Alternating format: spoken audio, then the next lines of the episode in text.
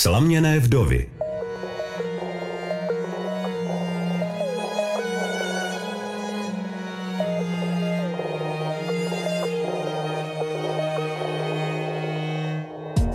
Cítila jsem se tak v případech, kdy se třeba stal dětem nějaký úraz a potřebovala jsem okamžitě na pohotovost nebo volala jsem sanitku a potřebovala jsem, aby s tím zbytkem těch dětí doma někdo byl. Já mu chci dělat dobré podhoubí, aby on jednak se rád vracel, ale taky hlavně, aby on se dobře v té práci cítil, ať myslí na to hraní, ať dělá to, co ho baví, ať to dělá dobře, ať to dělá s láskou. Srdcem bych chtěla, aby byl každý večer vedle mě tam v té posteli. Ale zvykla jsem si na to, že on prostě doma není. Je to prostě pro mě normální. Slaměné vdovy, když jsou ženy na život většinou samy.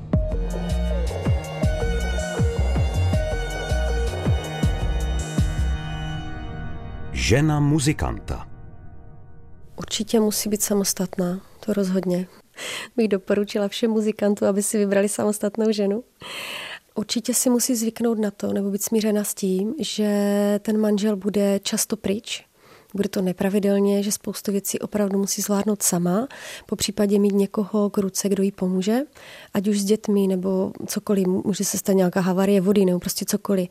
Jsou různé věci, které se dají odložit, třeba rozbité okno, teď jsme řešili, tak prostě až měl Míša čas, tak to vyměnil, garniš přidělal, až měl čas. Jo, že prostě spousta věcí, které já mu chudákovi píšu na papír a on potom přijde k strašně dlouhému seznamu, jenže ono se to prostě nazbírá. No. Takže jako jsou věci, kde musím mít, já strašně ráda používám to slovní spojení záložní plán. Ještě jedna situace, kdyby se mi Míša hodil, tak je zrovna dneska, protože já se ještě dneska vracím do práce do Dolního Benešova, ale zároveň mi ještě volali eh, kluci z druhé firmy, že by potřebovali, abych ještě odlítala asi tři hodiny v noci. Takže jako zrovna konkrétně dneska by se ten Míša hodil, no. Míša je dneska někde na Slovensku, netuším. Hraje, není doma, takže prostě nemůžu s ním teď počítat. Zrovna pojíždí tady ultralight. Jsme na letišti v Zábřehu, v Dolním Benešově. Já jsem instruktorka. Pilotka, instruktorka. Maminka. Jak jste se v tomu pilotování dostala, Janí? Já jsem vždycky byla technický typ a už dříve jsem uvažovala s kamarádkou, že si uděláme piloták, ale až na vysoké škole, jak jsem se přihlásila na Baňskou, tak až na vysoké škole. Co vás na tom tak lákalo? Že to takové přirozené. To je tak pro mě stvořené, no. Ráda řídím auto. Kolik asi měříte? 163. A vážíte? No, nevím, 53. Taková droboučka. No, no, nezáleží na tom. No, někdy jo, zrovna dneska se tady kluci smáli, že nedosáhnou na výškovku na letadle, kterou je potřeba zkontrolovat, jestli je tam dobře uchycená, ale tak já si vždycky poradím nějak. Lítám s cestnou 152, to je o chlup menší cestna, kam se vyjdou jenom dva lidi. Teď hodně lítám i s těmi ultralighty, tak to tak střídám, kde je zrovna potřeba. Tak, prstá, tuhle volno, tohle úplně, to volnoběh.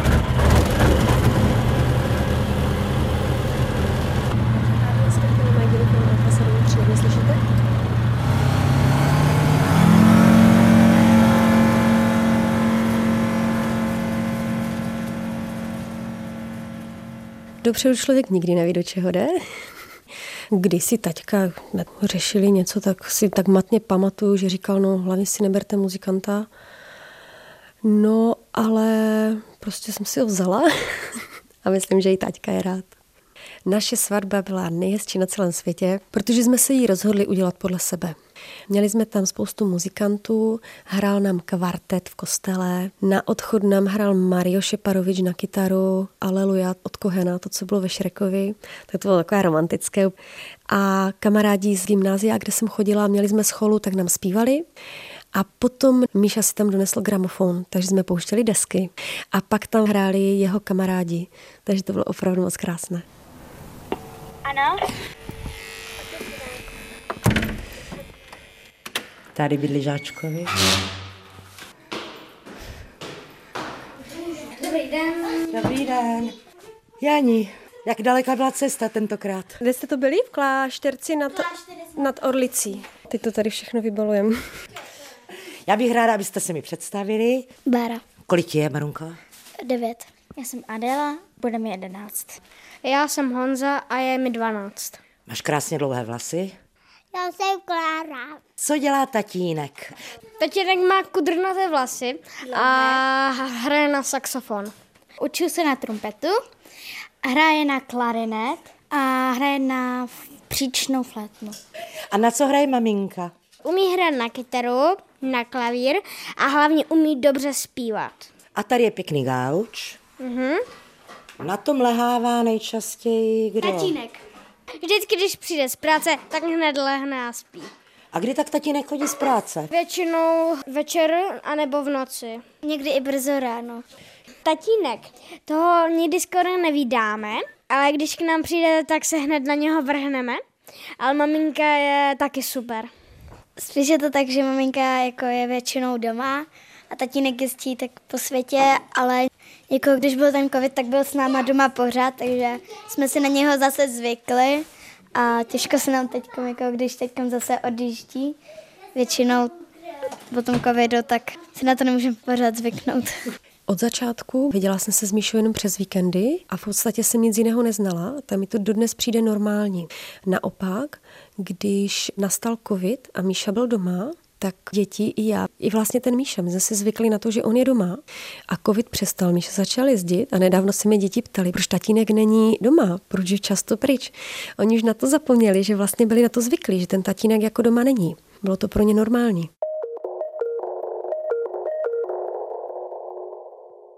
Míša byl, nebo je pořád dost rozlítaný po světě a jak se vlastně blížil ten porod, tak eh, jako prvorodička jsem prostě z toho trošku byla taková nervózní, že, jako, že chci, aby tam byl a co budu dělat, když tam nebude, ale toho Honzu jsme tušili od začátku, že bude vlastně císařským řezem. Takže on to bylo víceméně naplánované. Podařilo se to tak, že ten Míša tam byl, akorát, že hned druhý den on odjel na asi týden do Paříže, takže tuším, že Myslím si, že dvě nebo dokonce tři děti mě z porodnice vezl úplně někdo jiný. Jednu mě vezla ta kamarádka zubařka, po druhé mě vezl kamarád zedník a po třetí mám pocit, taťka mě vezl a myslím si, že až tu Klárku stihnul. Ale ty porody stihnul všechny a u Adelky tuším, že za tři hodiny jel do Berlína s Petrem Lipou a u Barčí to už nevím, ale myslím si, že taky někam jel, protože vlastně ten taťka mě pak vyzvedával, no. Takže jako on to stihl, ale my jsme vždycky měli plán, co udělat v případě, že to bude v noci a potřebujeme ty děti dvě starší nebo jedno nějak pohlídat. A to si myslím, že řeší každý rodič.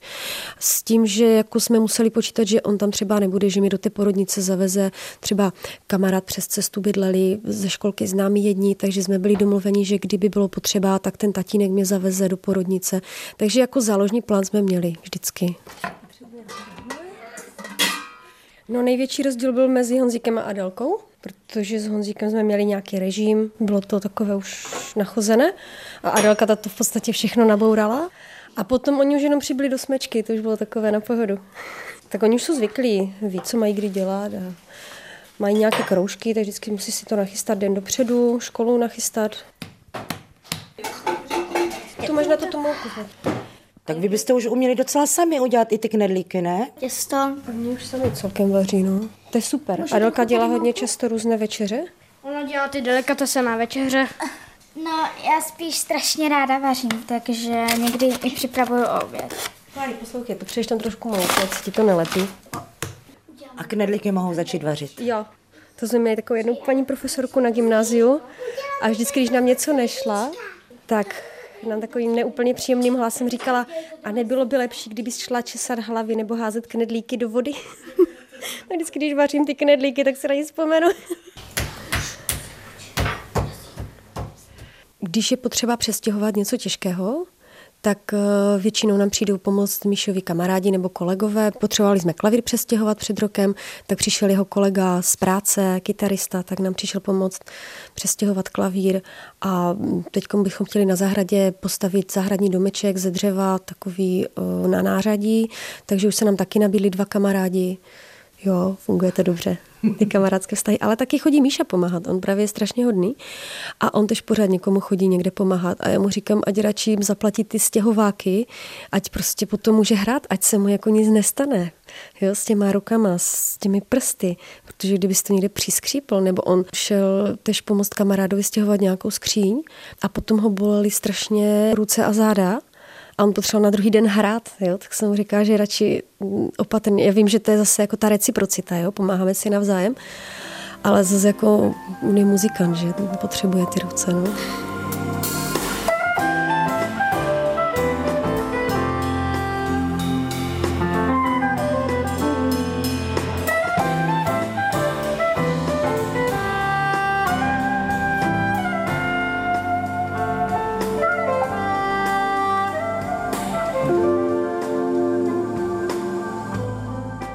Jak vidím ten muzikantský život, tak kdysi, když jsme se s Míšou seznámili, tak jsem velice často jezdila s ním. Já jsem pracovala v Brně, byla jsem tam čtyři dny a pak tři dny jsem měla volno.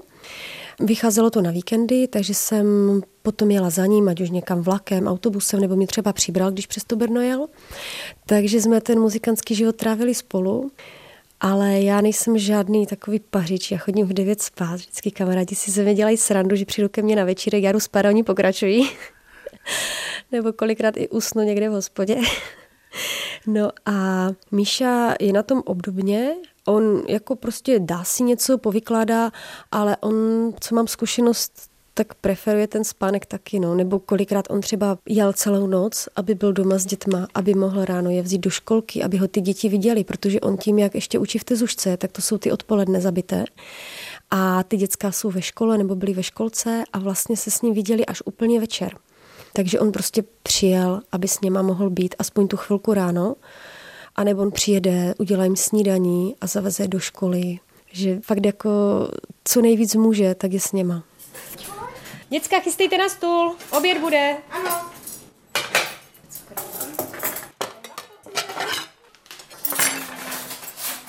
Klárka sedí vždycky vedle maminky.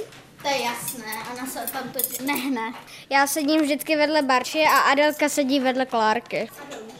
A když máte štěstí, že je doma i tatínek? No, tak sedí uprostřed mezi mnou a Adelkou. Kdo zapaluje svíčku? Většinou třeba na Vánoce, nebo večer, když se modlíme. Nebo když se nám chce. Adelka, ale chtěla to zapalit Barucha. Vzpomenu si na to, kdy hrál jenom pro mě. Ono se to dost často stává, já to na něm vidím a cítím, jak hraje solo, tak to na něm cítím. Někdy to je solo, já to řeknu možná škaredě, ale solo prostě pro všechny. Ale někdy opravdu cítím, že to je pro mě.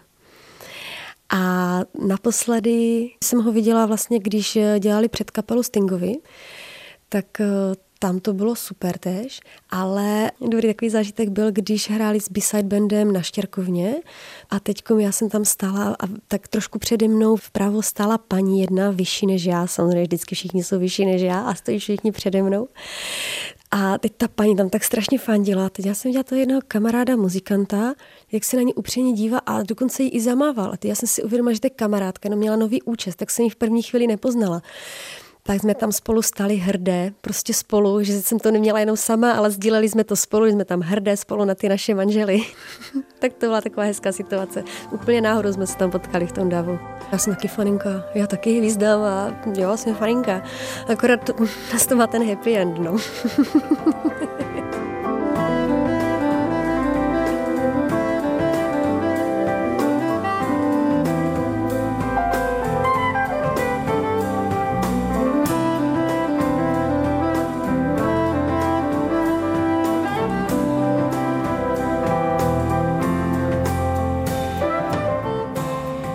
Párkrát jsem se cítila jako slaměna vdova.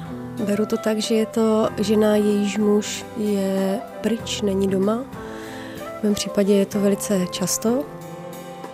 Naštěstí máme kolem sebe kamarádky, se kterými jsme domluveni, že ani v noci nevypínáme telefon a vím, že dvěma kamarádka můžu kdykoliv zavolat, oni to vždycky zvednou. Oni sice mají sami děti, ale vždycky to dopadlo tak, že jsme si pomohli, takže dopadlo to dobře. Ale ano, bylo pár situací, kdy jsem se cítila taková uh, někdy trošku bezmocná, nebo že by se mi v tu chvíli ten Míša tam opravdu hodně hodil. Jestli se někdy hádáme, my jsme se ještě nikdy nepohádali. Není to proto, že by Míša nebyl doma, neměli bychom na to čas, ale ono to tak přišlo samo. My jsme se tak nějak shodli na tom, že jako na to prostě nemáme čas, že ten čas tomu prostě nechceme obětovat a my se vždycky prostě domluvíme.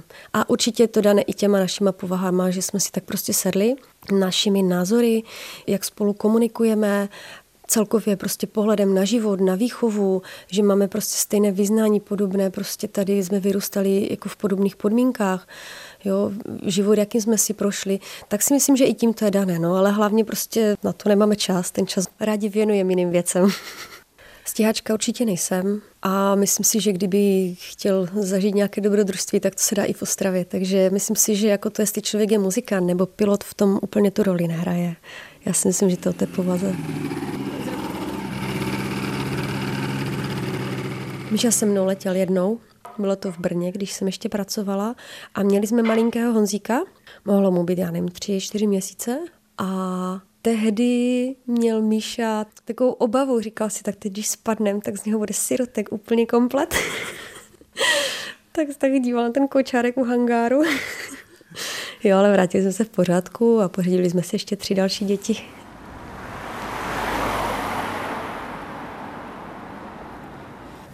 Ano, prosím. Dáša Misařová. Čau, čau. Díky.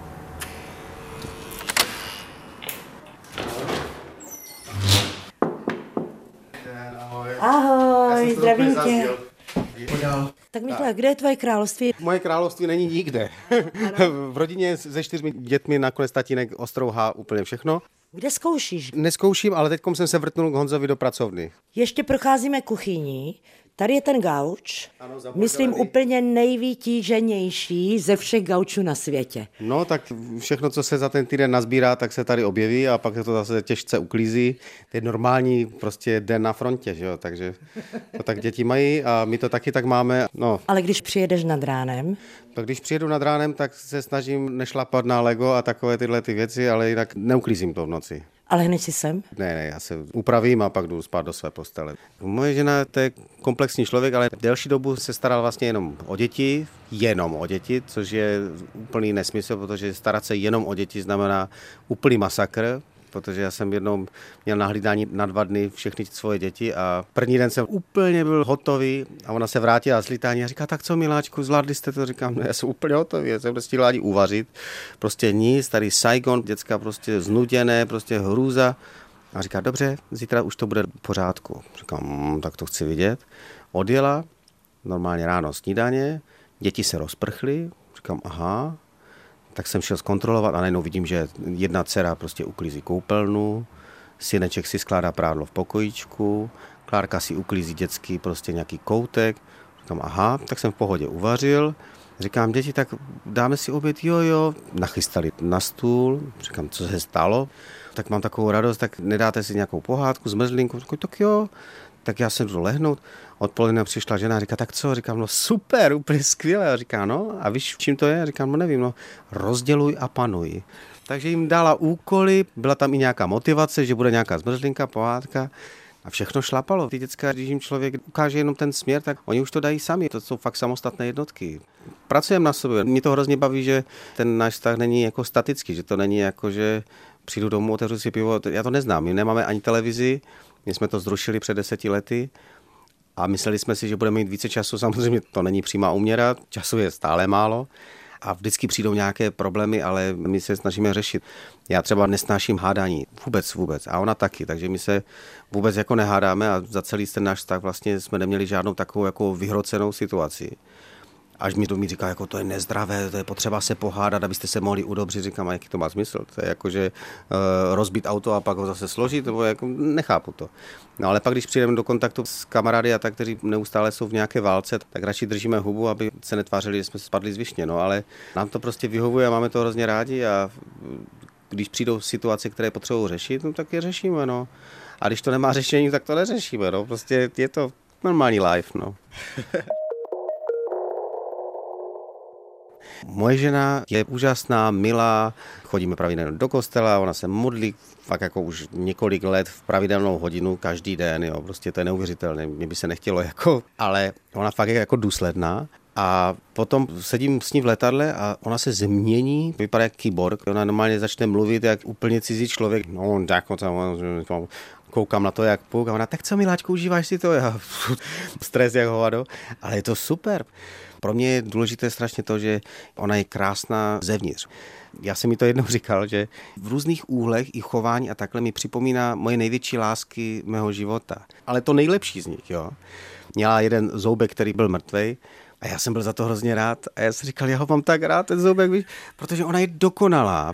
A tím, jak se snaží být chápající, pomocná, jak se snaží věci řešit. Teď nedávno měla jeden výcvik a instruktor, aniž by jí řekl, tak ji zaškrtil přívod benzínu. Jo.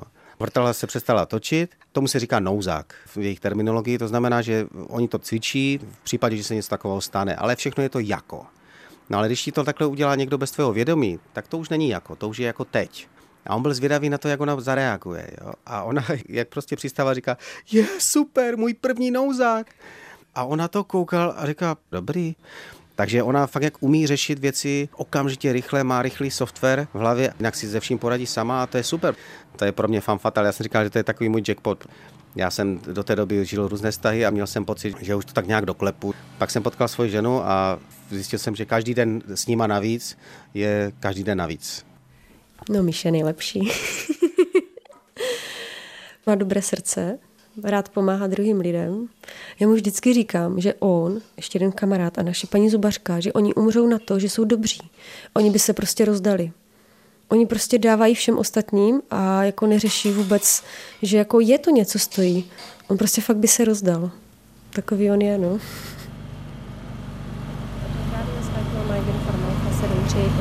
zpět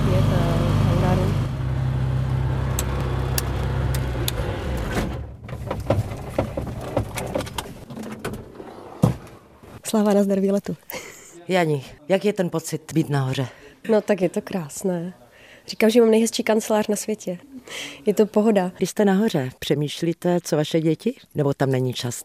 Já se tam přepnu, tam nemyslím na ně. Krkavčí matka. tak ono to asi je i potřeba. Musím myslet jenom na lítání, no. Jako maminka, myslím si, že ve spoustě věcí jsem taková standardní žena, ale pak se prostě projeví moje technické myšlení. Třeba jdeme domů s dětmi, je to v podvečer a domlouváme se, v jakém pořadí půjdou se sprchovat. A já jim rozdávám pořadí, jako kdyby to byly letadla na okruhu, takže jim vždycky řeknu, ty máš pořadí jedna, ty máš pořadí dvě. A že ono se to někdy se to takhle prolíná, no. V noci létáte taky? V noci létám, jo. Jsem byla v sobotu teďka lítat s žákem v Mošnově. Tak jsme lítali. Nad Kolorsema jsme mávali. Se mě vždycky někdo zeptal, jestli jsem byla na Kolorsech, tak jsem poslala fotku, že jsem byla nad Kolorsema. A na Kolorsech hrál Michal? Jo, Miša hrál v sobotu, no. Tak jste mu mohla zamávat? To jsem ještě byla na zemi.